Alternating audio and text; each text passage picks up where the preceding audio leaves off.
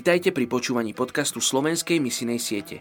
Som vďačný za každého z vás, kto sa verne modlí za ľudí z najmenej zasiahnutých etnických skupín.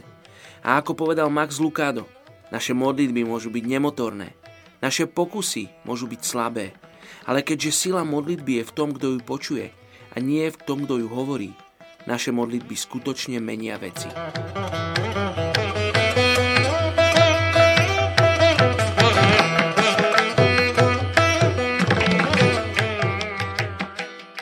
Je 28. február. Príslovie 27.7. Síty šliape po plaste medu, hladnému je však každá horkosť sladká. Dnes sa modlíme za etnickú skupinu Tili v Indii.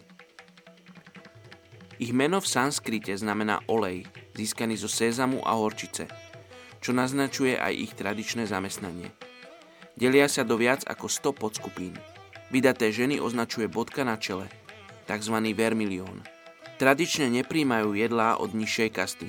Sú hinduistami a ctia si rodinné, dedinské a miestne božstvá. Majú medzi sebou špecialistov, ktorí sú zasvetení a vykonávajú rituály v spojitosti so životnými cyklami a ktorí liečia. Väčšina z nich žije v štáte Západné Bengálsko. V tomto štáte je mnoho veriacich, ale mnohí sú nimi len podľa mena – a je tu prítomných len zo pár biblicko založených cirkví. Väčšina hovorí bengálsky, pričom jestvuje množstvo kresťanských zdrojov v tomto jazyku. Je ich viac ako milión. Poďte sa spolu so mnou modliť za túto etnickú skupinu Tili v Indii. Oče, daj sa spoznať tejto etnickej skupine. Daj sa spoznať týmto ľuďom, ktorí ťa nepoznajú. Oče, použi si na to kresťanov v západnom Bengálsku, tí, ktorí ťa poznajú ktorí s tebou žijú. Použi si ich na to, aby oslávili tvoje meno v tejto etnickej skupine Tili. Oče, modlíme sa za ľudí, ktorí budú rozhodnutí priniesť evanilium tejto etnickej skupine. Žehnáme im, oče, žehnáme im múdro, zabezpečenie. Tí, ktorým ty na srdce položíš túto etnickú skupinu. Oče, ja viem, že sú takí ľudia.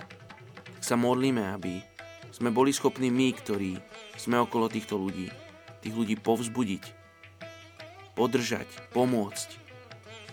Oče, aby aj táto etnická skupina mohla počuť evanilium o Tebe. Aby mala príležitosť sa rozhodnúť ťa nasledovať, rozhodnúť s Tebou žiť. Tak sa modlím mene Ježiš. Amen.